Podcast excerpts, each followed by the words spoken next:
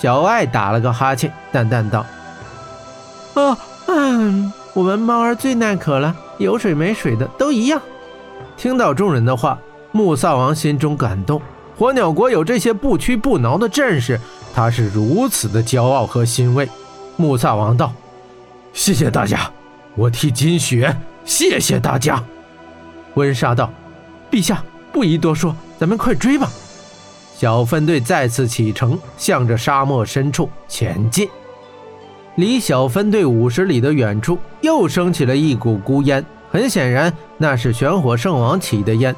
他已收到讯号，知道他的阴谋已经得逞。那孤烟似乎是在嘲笑着众人：“你们根本救不了公主，你们只会渴死在沙漠中！”哈哈哈哈！小分队的每个人耳中，仿佛都能听到玄火圣王的嘲笑声。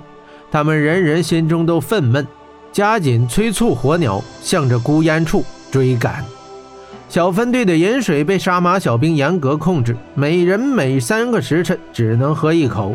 每个人喝水时都只喝一小口，以留下尽量多的水给别人。可即使是这样，一小袋水也已是捉襟见肘。霍真已经整整一天没喝一口水，杀马小兵于心不忍，走过去悄悄道：“霍先生，上一次饮水时，我偷偷多剩了一些水，你喝两口吧。”霍真道：“没关系。”我还不渴，小兵，把这些水分一些给火鸟喝吧。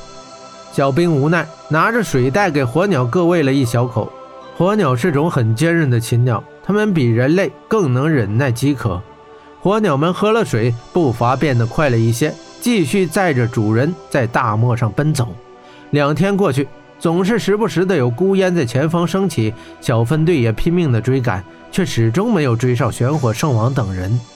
沙漠远比他们想象的要广袤，黄沙漫漫的荒漠，生命灭绝，唯有风与热的搏动。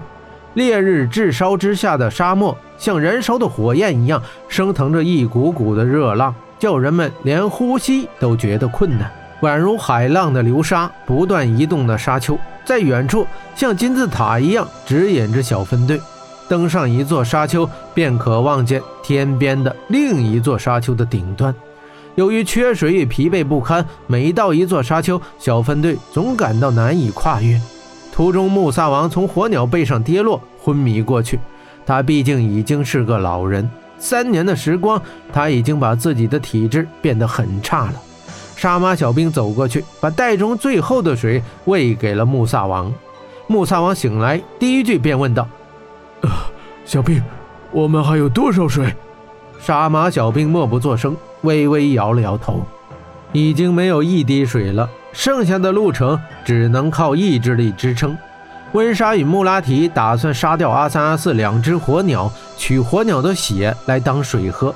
杀马小兵是连忙阻止他们。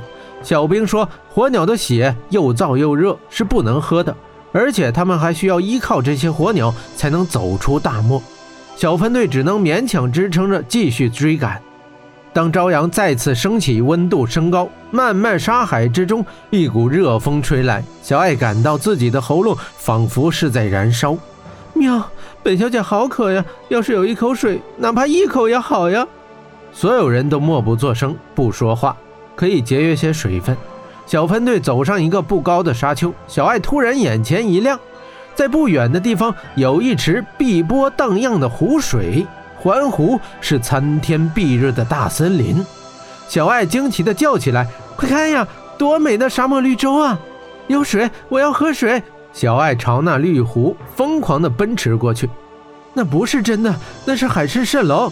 温莎扯着嗓子喊道：“火鸟国的人虽然没见过海市蜃楼，但总是听老人讲过，海市蜃楼是沙漠中的幻境。”往往缺水的人看到这种幻景，心中激动，疯狂奔跑，最终反而迅速的渴死。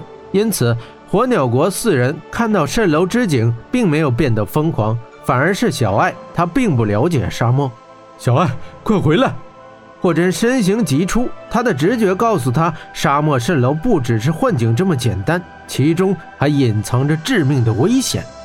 小爱跑到近前。可是这里没有湖，也没有树，只有波澜起伏的沙涛在阳光下闪光。这这是怎么回事？